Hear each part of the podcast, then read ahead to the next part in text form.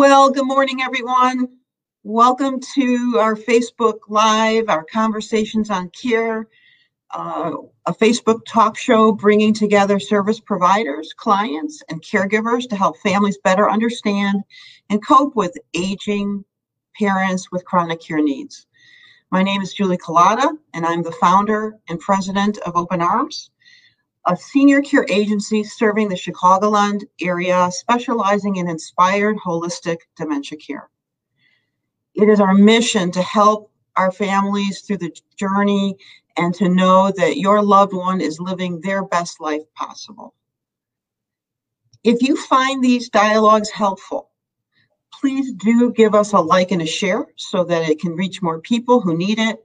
If you have questions or topics you would like to learn more about, please write them in the comments below and we'll do our best to get it in our program.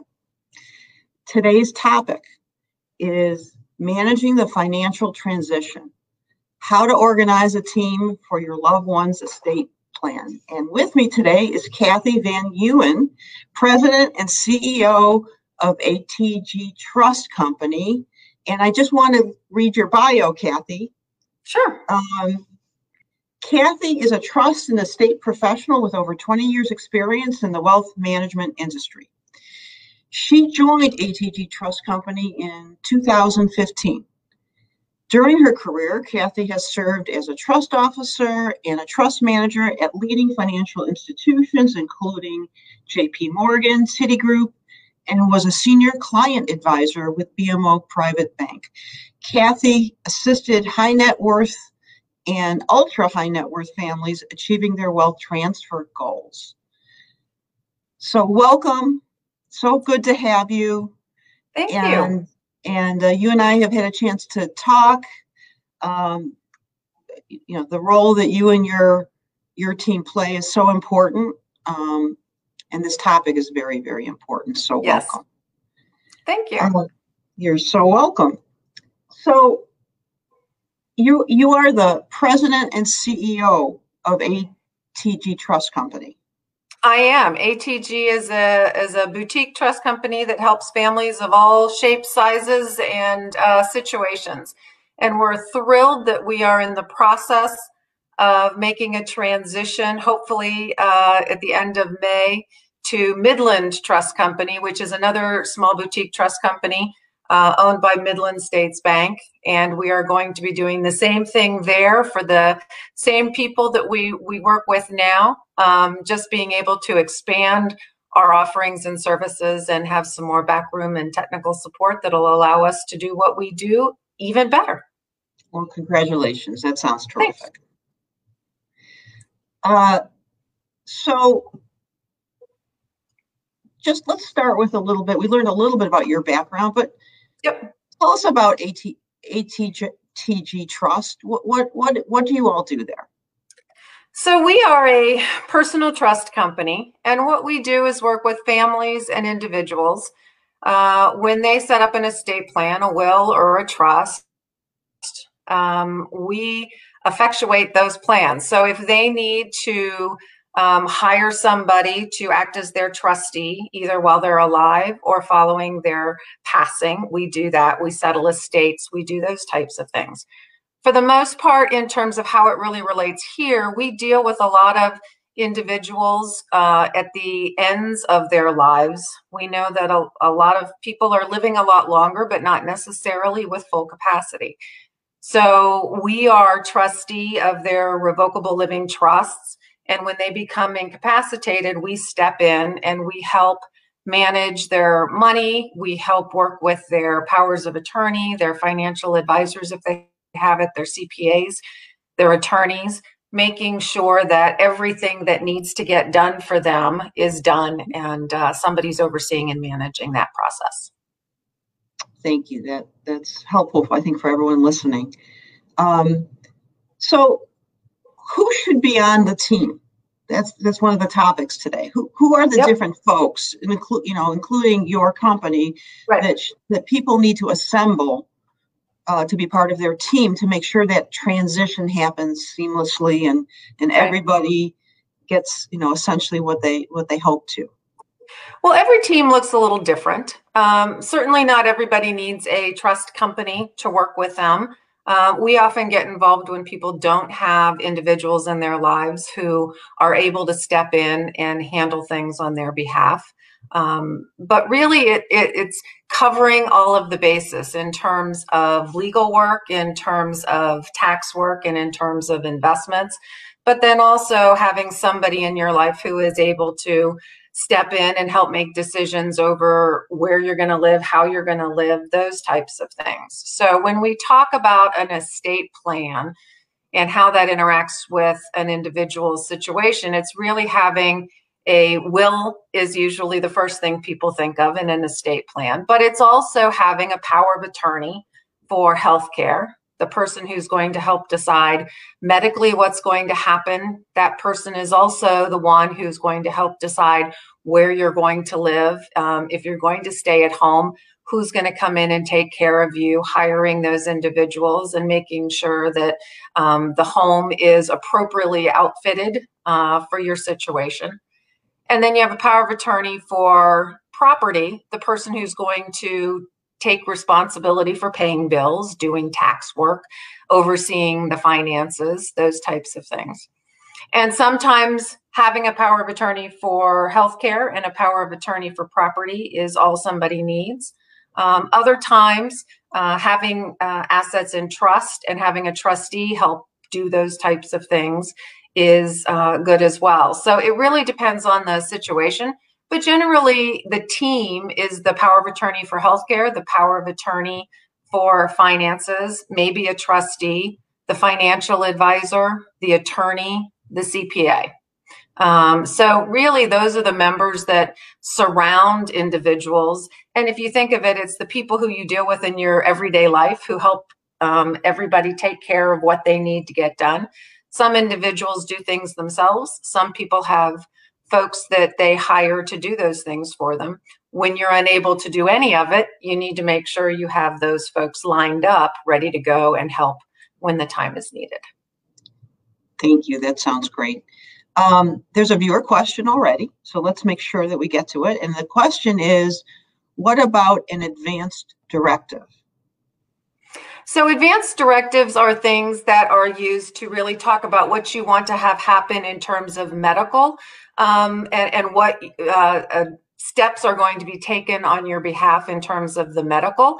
Usually, that's the power of attorney um, or your of healthcare, or you're naming somebody in that advanced directive to make those decisions. And certainly, those are the types of things that um, you want to get in place so that whomever you're lining up to help you when you are not able to help yourself knows exactly what it is that you want to have happen and having um, a conversation with your teammates, the people that you're putting in place to understand what your wishes are and how you want things to go is really important. You can have all of the people in place, but if they don't know what to do, it doesn't really serve you very well.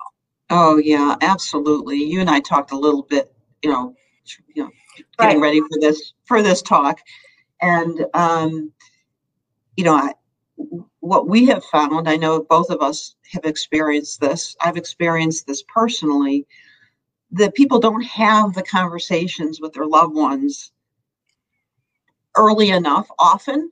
Right. To really understand what they want. And, you know, for example, in the in my case, um, my mother uh, was diagnosed with dementia. It came on suddenly because it was a vascular dementia. Mm-hmm. She had some strokes. And, you know, as much as we had some conversations with my mom, she about what do you want? She re- the only thing she would disclose to us is that she wanted not to be in a nursing home. Right. But when we but we weren't able to, and we really didn't, in my opinion, now 2020 hindsight, start the conversation early enough Right. And uh, and and I think that's what you and I see all the time. In is, we do, and those conversations can be very difficult to have, um, and it's uncomfortable sometimes. People don't like to talk about uh, things for many different reasons, and there are some folks who are very uncomfortable talking about incapacitation and death and and end of life issues. Right. There are people who are very closed about money and having those conversations and are not comfortable talking to their kids about those situations.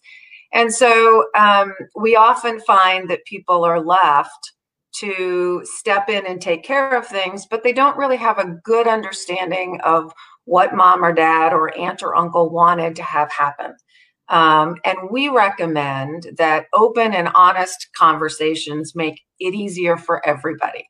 And a difficult conversation on the front end uh, may be much less painful overall for everybody concerned than having to weed through things at the end uh, and figure out what could have very easily been discussed. Yeah, um, I think that's very well said.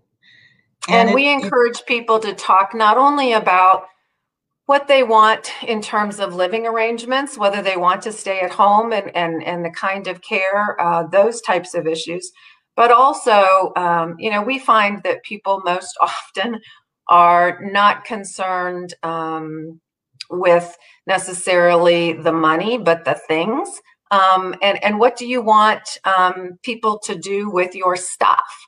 And that becomes a big concern for people. And how are you going to ensure that if you are staying at home, um, you know, things aren't gotten rid of that you want people to have? Having the conversations uh, with family members about what your wishes are can be really important. Oh, hugely important. And that whole topic of having the tough conversation up front, um, which can be very uncomfortable, you mm-hmm. know, uh, and but how important it is and how to it really is. and there are oftentimes people who can help with that conversation um, having uh, if you work with a financial advisor and having that financial advisor uh, help facilitate conversations about money and finances and the ability to provide for mom and dad at home um, and the caregiving that they're going to need, how that will look and what they can do. Um, having the attorney help with the conversation. Uh, if you're naming a, a, a corporation like ours as your successor trustee of your personal trust, mm-hmm. um, you know we help have those conversations with grantors who are creating their trusts and want us to then help tell the kids what it is they've put in place, why, when things will occur, how things will occur, and what the overall reasoning is behind the plan they're putting in place. And most of the time, we find that when family members understand why things are being done, uh, they're okay with it. It's when they find something out of the blue that they hadn't expected, it gets more difficult. Oh, sure and I think that's a great suggestion to get uh, uh, one of the professionals on the team involved in that uh, conversation up front. Uh, it can, it's my experience that that can, you know, if that is done well, uh, really help facilitate an open, honest discussion. It it can help take some of the emotion out of it. You can have a little bit more of a clinical look without being cold, but you can be a little bit more focused on uh, specifics rather than getting lost in the weeds of some of the emotional baggage that people bring to those conversations. Um, and there are a lot of things that we see on a daily basis because we do this all the time that people don't encounter very often or ever until they get into those situations. So we're able to help talk through uh, what you need to think about at some of the different steps um, that that they might not be at those steps yet, but to kind of have those conversations as we talked about earlier um, ahead of time, so that people can really, while they're clear thinking, be able to make some real decisions and, and some uh, acknowledgement as to the reasons why they're making those decisions. Yeah, that's great. And so when you think about some of the consequences that you've seen, and I know I've seen, when, when families don't have those tough conversations and really clarify what the intention is and what, mm-hmm. what what's really needed, what is what do some of those tough situations really look like and i think it's important for people to really understand that um, because it might help really promote them going forward right. and having those uncomfortable conversations right We, I mean, there are all of the famous cases in the news that you see. Casey Kasem, who uh, they were fighting uh, family members between current spouse and children over who could see uh, him at the end of his life. You you see a number of those stories in the news, but those things really do happen on a regular basis. Um, whether it's a blended family situation and you have issues with um, second spouses and uh, people concerned over spending money on them when they're uh, wanting it to go into the estate so that it's there for the uh, individual's, uh, you know, kids from a prior marriage. Those kind of issues we see. We see fights over who's going to care for mom or dad, what state they're going to live in, who's going to um, have custody of them and make the decisions for them as to where they're going to live and what kind of caregivers are going to be used, um, what their situation is going to be. Um, we unfortunately see folks who don't put people in place, and then they're unfortunately open to predatory actions by uh, ne'er do wells who will infiltrate the the situation, and and we do see financial abuse, and we do see neglect, and we do see you know sometimes physical abuse. So those are all things that good planning and having conversations and having a team in place can really prevent. You know, you can't prevent necessarily 100 percent of everything, but you can certainly set up things to have folks around you who can help. And I think oftentimes people think, well, I don't have anybody. Well, the good thing is there are people out there who do this for a living. So whether it's a professional trustee, a professional guardian, uh, a professional power of attorney for healthcare, power of attorney for property, there are organizations out there to step in if you don't have an individual to name. And those are the kinds of things to talk about with the estate planning attorney to um, get in place if you don't have an individual who you trust or who has the time or who has the temperament and the talent to really take on that responsibility. And as we're talking about, you know, putting your team together, you probably have some professionals that will be in that uh, naturally if you have a CPA or an investment advisor, an attorney. But oftentimes, your power of attorney for healthcare, your power of attorney for property are going to be people who are your family members or close friends. Not everybody is well suited for each of those jobs. And sometimes, uh, you know, a lot of times people will pick their oldest child. Well, that oldest child may not be the best choice. It may be the youngest child that's the best choice. Um, it may be who is living closest, but the person who lives closest may not be the best person. So you can really um, get yourself uh, out of a lot of issues if you think through those things ahead of time and set something up uh, and put it in place while you still have the ability to do so.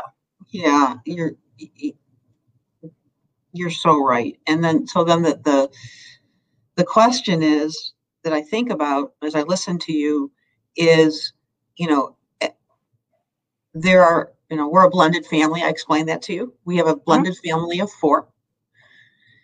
So, and anytime with our children, we have, you know, it would naturally seem like our oldest would make sense.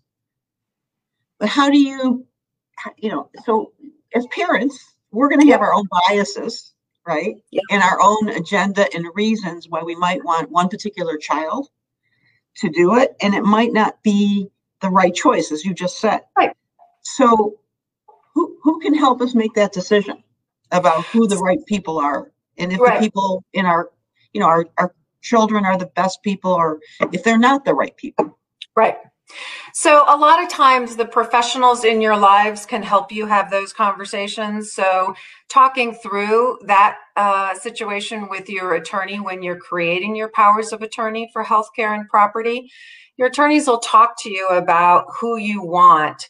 Um, and uh, really good attorneys will say, Are you sure they're the right person?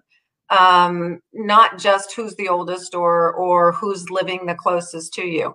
What you want to think about is do your do your kids the one that you're naming do they have a lot on their plate already? Are they dealing with their own um, uh, kids and are they you know working and do they have the time to take to do what's going to be needed to oversee your care or to handle your financial affairs?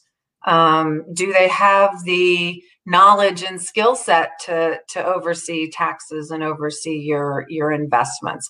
A lot of times, you'll have one child that is very good in terms of uh, you know, taking care of you medically and what your healthcare needs are in your living arrangements, and another that might be better with uh, financial matters. Um, so it really can just depend. I know when I was um, uh, in my young 20s, uh, my my uh, grandmother had no individuals in our family living close to her. It ended up being the person at the bank who helped her with all of her financial stuff. It was a trust officer. Um, became you know very close to her, and and we actually relied on that individual to allow my grandmother to stay living independently because she was um, able to have somebody to help pay her bills, to help her uh, organize her tax information at at the end of the year, able to um, make sure her property taxes were paid and everything was, you know, filed correctly and paid on time. So it, it really depends on the situation. Um, but usually, your attorney, when you're talking to him about or her about your estate plan, will walk you through the process of choosing a power of attorney that is appropriate for you and if you don't have somebody in your life that is particularly well suited for that, helping you find an individual firm that can do that professionally for you. Yeah, that's that all makes sense. And I, I think that that um, you know that professional really promoting the idea that now you've made some decisions let's talk to everybody about that let's right. let's make sure everybody knows so i think as you said you know, what, no one's surprised. And uh, we see individuals who will have family meetings and they will tell everybody at once, this is what we've decided to do. This is what my wishes are, both uh, for my care and for my assets. We have others that uh, we know talk to people individually. Um, there are some situations where we're the ones who talk to the family members and we'll say, this is what mom and dad set up. This is why they've set it up um, you know, you can certainly ask them any specific questions, but we're here to lay it all out for you. Uh, and that these are their intentions and, and so that you all can understand what they're trying to do. So individuals have different preferences, but uh, they're usually somebody out there that can assist. Um, sometimes you just have to ask for that help. Yeah, yes. Um, so well, let me just run by a couple different scenarios with you. Um, someone, and this happens to us, you know, when we sit down with a family and they call us and they need help for their loved one.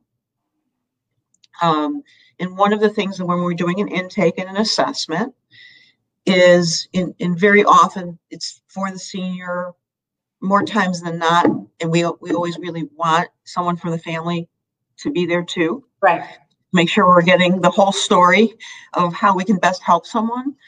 And, um, you know, sometimes that uh, when we get to the point and we ask the question, who's your power of attorney for healthcare? Who's your power of attorney for property? And um, we hear that there there isn't anyone yet. Right. And at that point, of course, we'll make a referral to uh, a professional but sometimes it's they've waited too late and the yep. person that we're assessing has some cognitive yep. decline some kind of dementia so what's your experience in that scenario what does a family do then so you know if somebody is to the point where they're not able to engage actively in the estate planning process because they no longer have the requisite capacity needed to make those determinations themselves, then generally they're uh, going to go through the guardianship process and have a guardian of the person or guardian of the finance, uh, property, and estate uh, through the court uh, set up for them. And we do see that happen on a free, more frequent basis than people might think. Um, oftentimes, it's because people have waited too long to do their planning and they don't have someone in place. So, having um, somebody else choose who's going to serve as your guardian is you know never as good as being able to choose it yourself so you know going through the guardianship process it is evaluating your competency and having tests and there is expense to that so we highly recommend that people have these uh, documents in place to forego having to go to court and and go through that whole process. Uh, that's when we often see fights between family members because different people step in and say, "I want to be guardian." Um, oftentimes, unfortunately, we see it that they want to uh, help themselves to Social Security checks that are coming in, pension checks that are coming in, and um, you know that's that's not every day but you certainly see those things.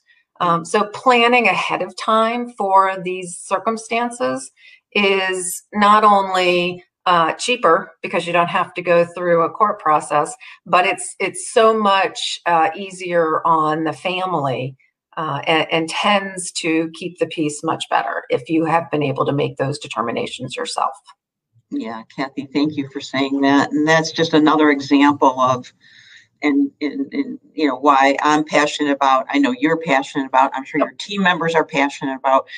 We before COVID, we did a lot of in-person talks um, about having the talk with your family, yep. and um, just for this reason, because you and I and your our teams just we witness. I'm sure your teams witness both. We witness incredibly wonderful transitions where you have families working as a team and oh, John is power of attorney for financial. We're all on board, but you know, Amy's power of attorney for healthcare. They're really well suited for that. And um, you know, and it's and then it just you see families working as teams to to really care for their loved one, and that's a beautiful thing to see.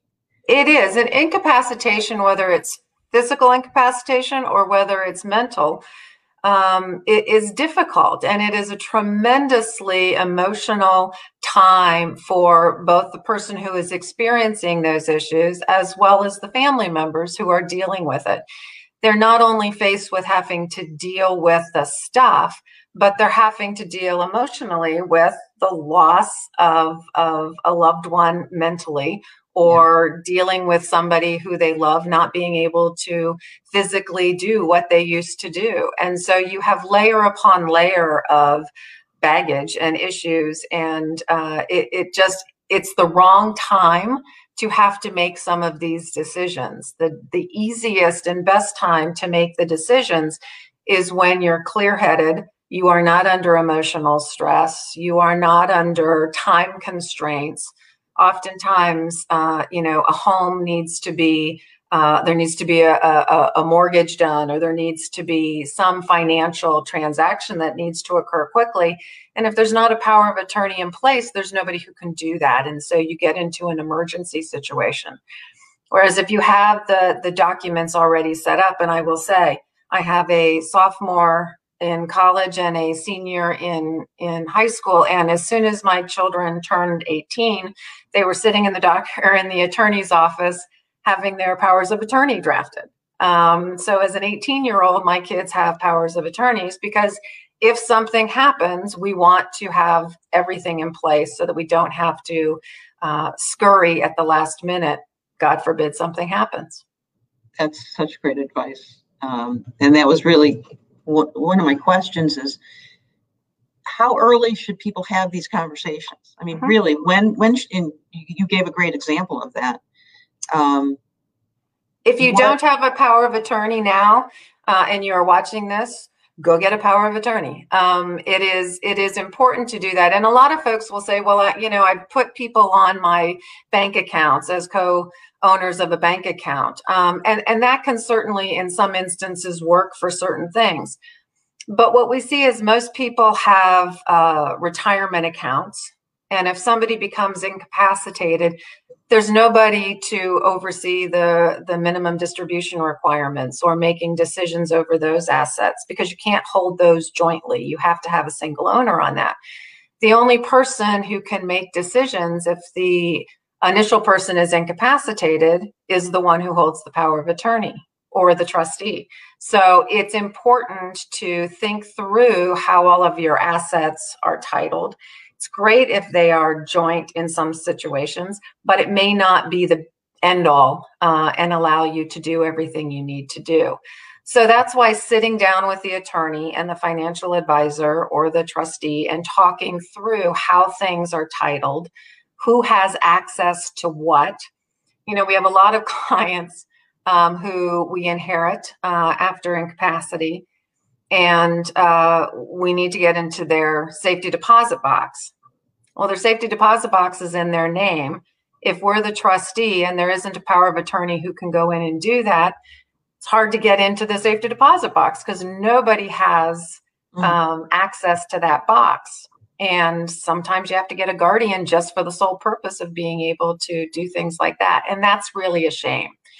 So, it, you know, the little things that people don't think about. And that's why having the conversation with the professionals as to what do I need to lay out? How do I need to lay it out and make sure your bases are all covered? That's great advice. And um, we're, we're running out of time, but there's a couple questions that I think are really important that I want to make sure we talk about. And that is okay, you've done a great job. You've had the conversation. You've hired a team. You've got a great estate plan. You've appointed POA of healthcare, financial. Where, where do I keep my documents? So so some people will say in the safety deposit box, I will say that's not a good, that's not necessarily a good place or keep a copy someplace else. The originals are fine, keep a copy someplace else.